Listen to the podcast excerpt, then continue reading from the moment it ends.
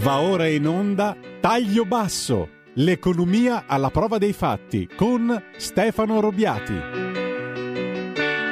E diamo subito la linea a Stefano Robbiati. Ciao, grazie a tutti gli ascoltatori, benvenuti.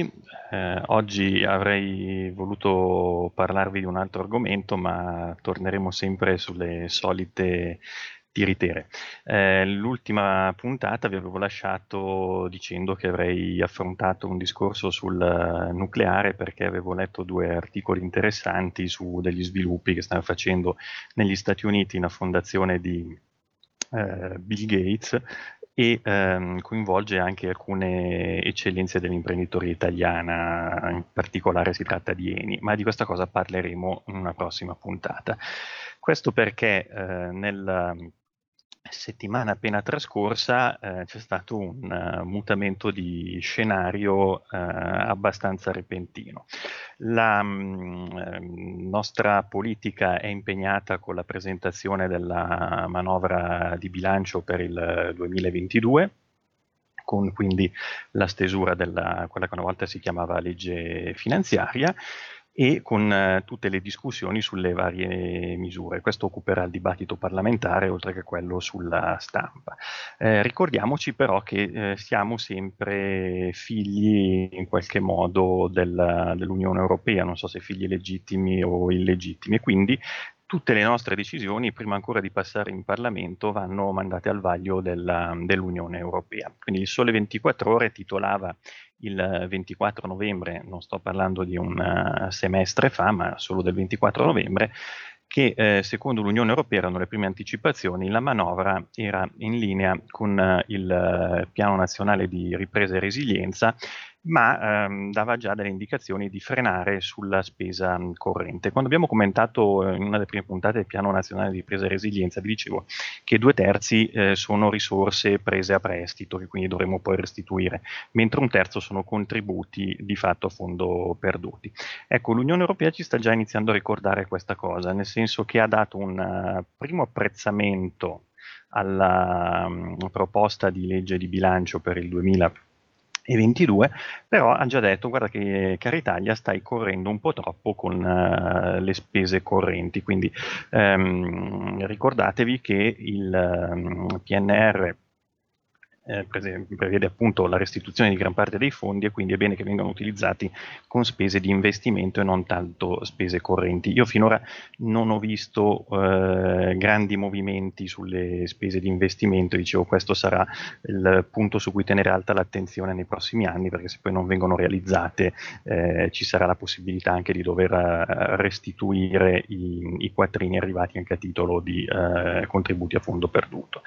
Eh, l'esecutivo comunitario quindi ha iniziato a dire, eh, cara Italia, guarda che però la, la spesa corrente eh, deve iniziare a, a, mm, essere messa un po' sotto controllo. Gli anni passati, recente passato, 2020-2021, l'hai potuta far crescere un po' eh, anche a fronte della situazione pandemica, ma visto che le cose stanno migliorando, mh, mm, hai delle previsioni di crescita del PIL del 2020 e 21 che secondo il nostro ministro dell'economia e delle finanze sono sul 6,2-6,3%, quindi ti stai riprendendo e hai delle eh, previsioni positive anche per il 2022 perché l'Unione Europea ci eh, misura e continuerà a farlo sempre su due parametri, sul deficit di bilancio, quindi sul risultato immediato di un singolo anno, e eh, sul stock di debito pubblico accumulato e il debito pubblico accumulato lo rapporta, non, non, lo valuta in misura assoluta, ma lo rapporta in misura ehm, relativa al, al, prodotto interno lordo. Quindi se il prodotto interno lordo è previsto in crescita, cresce il ehm, denominatore del rapporto e quindi il, il, rapporto migliora. E quindi fin qua eravamo con situazioni di un timido commissariamento da parte dell'Unione Europea, chiamiamolo così, ma eh, abbastanza rassicuranti. Eh, vi avevo detto sempre nelle puntate precedenti che eh, c'era qualche discorso di ripresa di tensioni inflazionistiche dovute al caro materie prime, in particolare quelle energetiche, e al ehm, discorso di alcune colli di bottiglia, come li chiamano, sui mercati di approvvigionamento con eh, prodotti che arrivano in misura contingentata da eh, particolare dal, dall'estremo oriente, e ehm, che la Banca Centrale Europea era in una posizione attendista, perché dice queste spinte inflazionistiche al momento sono contenute, probabilmente rientreranno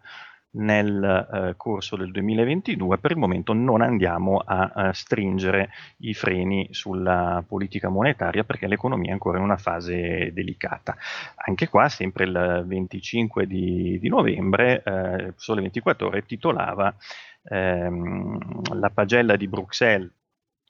è eh, positiva, però i paesi come l'Italia, che hanno un debito pubblico eh, abbastanza elevato, devono iniziare a, a preoccuparsi eh, perché finora i tassi sono eh, stati mantenuti, in particolare quelli sul debito pubblico, mantenuti artificialmente bassi dalle forti iniezioni di liquidità che ha fatto la Banca Centrale Europea, quindi di attendersi magari per il futuro non immediato un'eventuale stretta eh, da questo punto di vista. Ehm, ricordatevi che quando si parla di tassi di interesse dobbiamo eh, considerare due grandezze. Una è il tasso di interesse nominale, che è quello che è scritto eh, sulle carte, diciamo, ed è quello eh, che non conta niente sostanzialmente, perché poi è quello che viene eroso eh, dall'inflazione. L'altro è il tasso di interesse reale, che è quello appunto al netto dell'inflazione, che è effettivamente quello che va in tasca ai eh, possessori di obbligazioni o titoli del debito pubblico e che è quello che costa effettivamente al um, bilancio dello Stato. Per cui eh, vi dicevo che se um, vi è anche un po' di inflazione, per tutto sommato per il, um, il, governo italiano non è un uh, problema gravissimo uh, nell'immediato perché va a pagare meno interessi in termini reali sul uh, debito pubblico. E quindi, dicevo, fino al 25 di, um, di novembre si proseguiva con queste um, avvisaglie di eh, attendismo da un certo punto di vista della Banca Centrale Europea, segnali di inflazione che comunque arrivano, e eh, una certa tranquillità della, dell'Unione Europea che però iniziava a dare qualche segnalino all'Italia dicendo fra un po' torneremo a pungolarti come abbiamo fatto finora. Eh, lo stesso Mario Draghi, quando ha fatto la conferenza stampa con la eh, presentazione delle nuove misure eh, di contrasto al Covid, alla crescita eh, dei contagi da Covid che stiamo sperimentando in questo periodo, eh, ha detto eh, abbiamo consolidato delle aspettative di,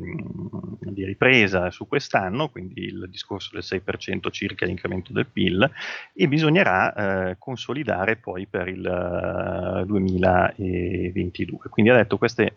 informazioni, quindi dicendo mh, insomma la ripresa mh, più o meno si vede, eh, cercheremo di mantenerla agganciata ci sono delle incognite che sono quelle dovute alla ripresa dei contagi, ahimè ripresa non economica ma dei contagi, e si sono inventati questo nuovo super Green Pass eh, o Green Pass rafforzato, non lo so. Mm, ho idea che ne vedremo parecchie versioni, ci sarà anche la versione base, poi la versione turbo, quella 16 valvole e così via. Perché? Eh, perché nel frattempo le, le cose cambiano. La eh, stessa Banca Centrale Europea, sempre il 25 di novembre, eh, il signor Fabio Panetta, membro del comitato esecutivo della Banca Centrale Europea, in uh, una presentazione pubblica ha detto ma la Banca Centrale Europea sta al momento ferma, non uh, inizia a praticare eh, misure restrittive perché eh, la ripresa c'è ma va comunque consolidata. Nel frattempo l'elettricità, uno dei fattori, eh, quindi l'energia che ha causato l'inflazione e che causerà inflazione anche in futuro, al netto però bisogna vedere di, di un effetto che eh, vi dico fra poco, ehm, ha toccato dei prezzi record. Sempre sul Sole 24 ore si diceva che ehm, in un, prezzo spot, quindi al puntuale, non una media di giornata, dalle 18 alle 19 di mercoledì, eh, quindi prezzo misurato su un'ora, costata, costava 385 euro per 1000 kWh, quando il prezzo medio del 2020 della stessa grandezza, quindi 1000 kWh, era 38 euro, vuol dire 10 volte tanto il uh, prezzo medio del 2020, è stato toccato una, in una punta particolare di, uh, di mercato. Eh, questo ha uh, chiaramente quegli effetti mh, che vedremo nelle nostre tasche sulla bolletta elettrica e eh, ha degli effetti anche su tutte quelle imprese che sono energivore. Abbiamo visto eh, chiusure e mm, fermi di produzione da parte di imprese del settore di, eh, della ceramica piuttosto che del vetro e di altri settori dove vengono utilizzati sostanzialmente dei forni a um, corrente elettrica che vengono quindi alimentati con uh, ricorso a, a, fonti di energia e con contratti che sono mh, mm, essenzialmente a prezzo variabile, quindi risentono degli, degli aumenti degli andamenti di, di, mercato e questo chiaramente non fa uh, bene. Però tutto questo testimoniava in qualche modo una uh, sorta di, um, di ripresa l'inflazione è collegata alla, in qualche modo alla ripresa, la domanda di energia è collegata in qualche modo alla, alla ripresa, la domanda di componentistica eh, industriale che non arriva perché ci sono i famosi colli di bottiglia, soprattutto sui mercati dell'estremo oriente, per l'approvvigionamento di viti piuttosto che di microchip e così via, è tutto legato alla eh, ripresa. Ehm, quali sono, quindi da un certo punto di vista lo scenario pareva, mh, mm, sì, dal Covid più o meno ci stiamo uscendo, adesso stiamo parlando di una terza dose, le regioni hanno iniziato ad aprire le prenotazioni e vabbè, mh, mm, sopporteremo questa cosa, non ci sono tanti, eh, tante ospedalizzazioni, non ci sono tante occupazioni di terapie intensive, insomma in qualche modo non dico che alle spalle tutta questa questione, ma eh, si vedeva la luce mh, in fondo al tunnel. Però eh, da questo scenario di eh, fine quindi del, del, ciclone si può tornare invece all'interno di quella che può essere una, una tempesta perfetta, perché il, ehm, abbiamo delle eh, incognite di fronte che sono eh, alquanto allarmanti. Eh, alquanto allarmanti sono appunto il discorso della, eh, effettivamente del, del, contrasto all'inflazione che poi prima o poi le banche centrali dovranno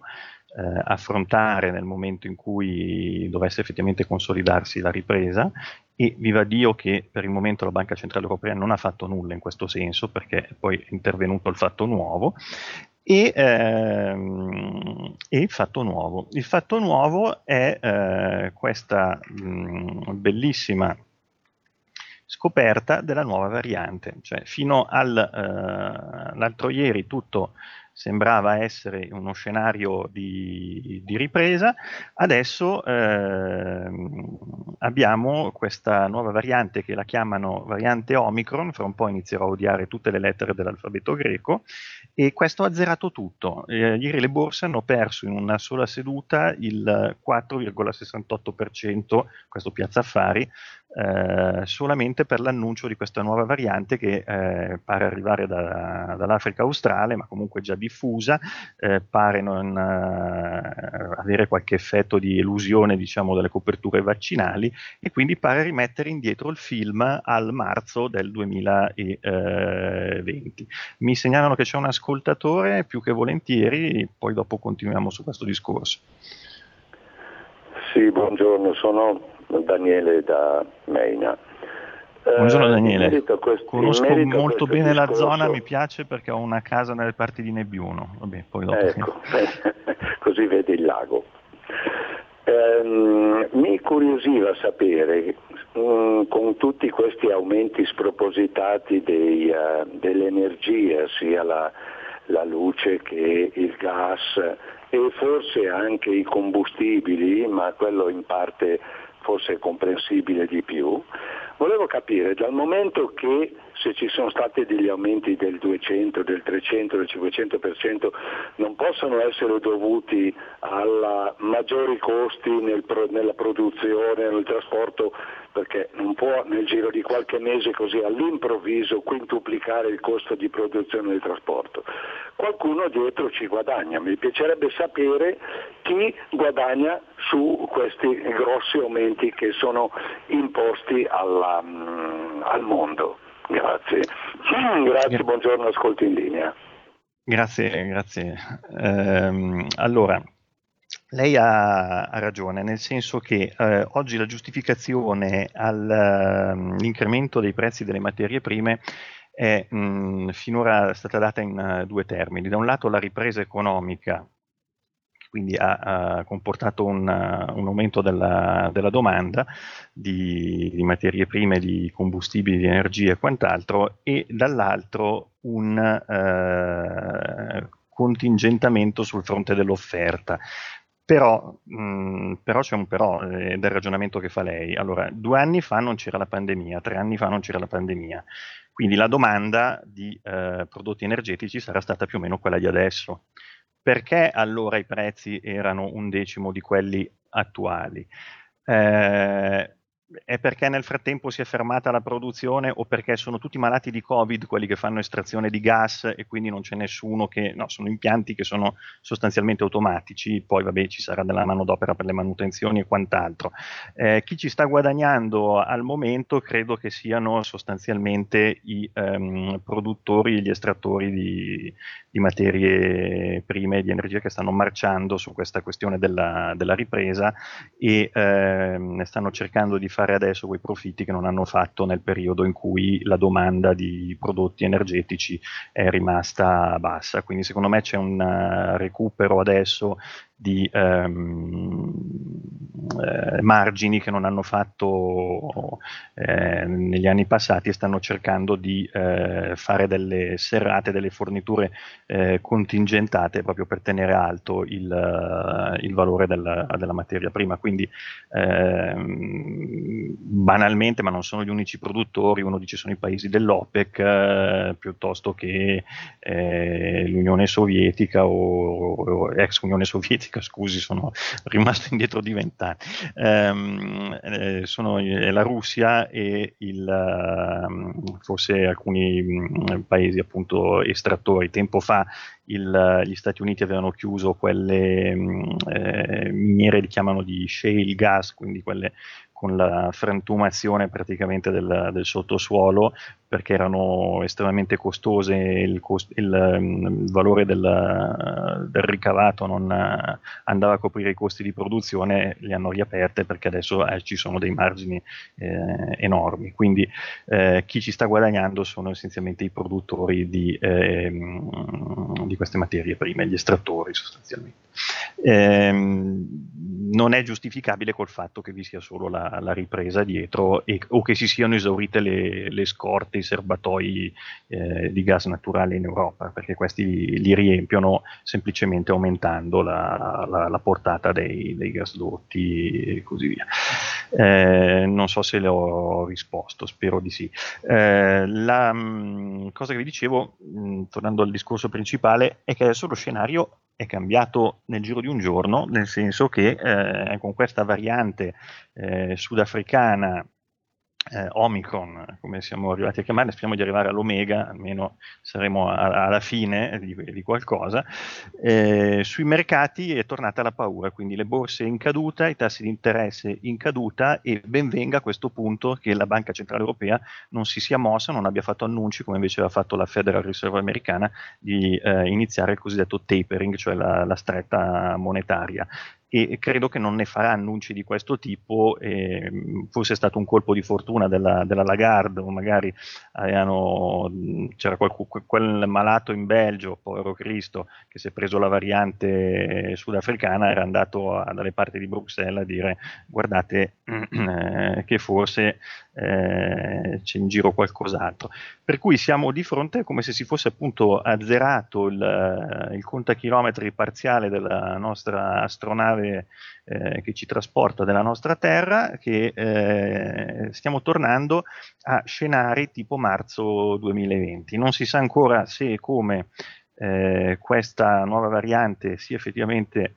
sfuggente ai vaccini o così, ma il Sole 24 ore, questo è quello di oggi, eh, usa un, un'immagine abbastanza um, simpatica perché io devo, devo, cambiare i paradigmi di, um, di colore dei, dei, dei, cigni, perché una volta si diceva e, si vedono i cini appunto sul, sul, lago, diceva prima l'ascoltatore, parla del lago Maggiore, Maine sul lago Maggiore, si vedono tantissimi cini bianchi, quelli neri eh, sono rarissimi, c'è in qualche riserva. Il cigno nero è l'immagine, questo Black Swan, del, dell'evento catastrofico, quindi l'evento catastrofico eh, sul, uh, sull'economia è stato eh, l'inizio della pandemia. Adesso, non sapendo appunto come si comporterà questa nuova variante, che però pare sia essere già predominante in uh, Sudafrica rispetto a quella che già era temibilissima, la Delta, adesso siamo alla Omicron, poi dicevo arriveremo all'Omega e chiuderemo il, il film uh, o tutti vivi o tutti morti. Ehm, dicevo, questa immagine del Sole 24 ore adesso parla di cigno grigio e quindi la... Eh, le borse che incominciano ad avere paura e i mercati che crollano. Eh, se dovessi dare un consiglio a chi è investito in borsa in questi momenti è quello di stare fermo come ha fatto la banca centrale, perché i mercati sono crollati e, e questo è un dato di venerdì, vedremo lunedì che cosa mh, succede, probabile che ci sia un rimbalzo, tenete conto che i mercati ragionano anche con eh, in questi periodi con degli algoritmi, cioè non ci sono solo le criptovalute, ma ci sono anche i chiamiamoli cripto operatori, operatori virtuali, quindi i mercati borsistici come anche quelli delle materie prime e quant'altro ragionano con uh, dei bot, dei, dei, robotini che lavorano tutto il giorno e non costano niente, ma fanno perdere un sacco di soldi a, ad altre persone che di solito amplificano le tendenze quindi rialzistiche o ribassistiche perché ragionano sul, su delle medie di prezzi e vanno avanti a dire quindi si sta, stanno calando i prezzi prezzi, do degli ordini di vendita, stanno salendo i prezzi, do degli ordini di acquisto e così via. E amplificano appunto queste, queste questioni. Tant'è che abbiamo anche sul uh, finire sempre eh, di questa breve rassegna del cambiamento dalla uh, la luce in fondo al tunnel, la tempesta perfetta, il eh, discorso che la Federal Reserve ha annunciato già adesso che forse si sta eh, frenando sul frenare l'economia, cioè ha annunciato degli interventi di rialzo dei tassi di interesse e li sta già invece dando eh, per, eh, per mh, mm, calmierati. Eh, lo stesso Visco, governatore della Banca d'Italia, perché abbiamo ancora una Banca d'Italia che non so più a cosa serve perché tanto abbiamo la Banca Centrale Europea che decide decide tutto, ha detto state attenti che eh, abbiamo dei rischi per la stabilità finanziaria che sono eh, a livello globale e eh, derivano anche e non solo dal, eh, dal discorso appunto di mh, mm, questi servizi digitali, queste modalità di interazione eh, con i mercati, ma anche dalle famose criptovalute di cui abbiamo trattato in un'altra ehm, precedente trasmissione. Spero veramente la prossima settimana di poter parlare del nucleare, che era una cosa che mi interessava eh, di più di quello che vi ho detto in questi giorni, ma mh, mi premeva farvi il quadro di come nel giro di sette giorni neanche sia eh, cambiata radicalmente la, la prospettiva. Prima di lasciarvi con una canzone carina, vi ricordo un invito che um, è stato prima, ho visto, ho sentito lo, lo, lo spot molto carino del direttore Kainarka è quello di eh, abbonarvi a RPL perché effettivamente è una delle fonti di sostentamento di questa emittente che eh, vi dà appunto informazione libera. La modalità è molto semplice, andate sul sito radiorpl.it, cliccate c'è una, una, barretta in alto, cliccate su eh, Sostienici e poi su Abbonati. Una volta che avete cliccato su Abbonati potete scegliere le modalità di abbonamento andando in uh, questo modo a uh, vedere eh, sulla base delle vostre disponibilità economiche, delle modalità di, inter- di interazione e di supporto che volete avere con, uh, con, la radio, qual è quella più confacente per voi. Vi saluto e vi auguro un buon fine settimana settimana non prima però eh, di ehm, aver ricordato in modo non pleonastico, assolutamente eh, senza alcuna piaggeria, che eh, l'altro giorno era la giornata contro la violenza sulle donne, ecco, mi raccomando rispettatele che sono una componente essenziale della nostra società e molte volte ci rendono eh, la vita molto più semplice di quello che, che sarebbe senza di loro. Grazie e buona fine settimana a tutti. Avete ascoltato Taglio Basso, l'economia alla prova dei fatti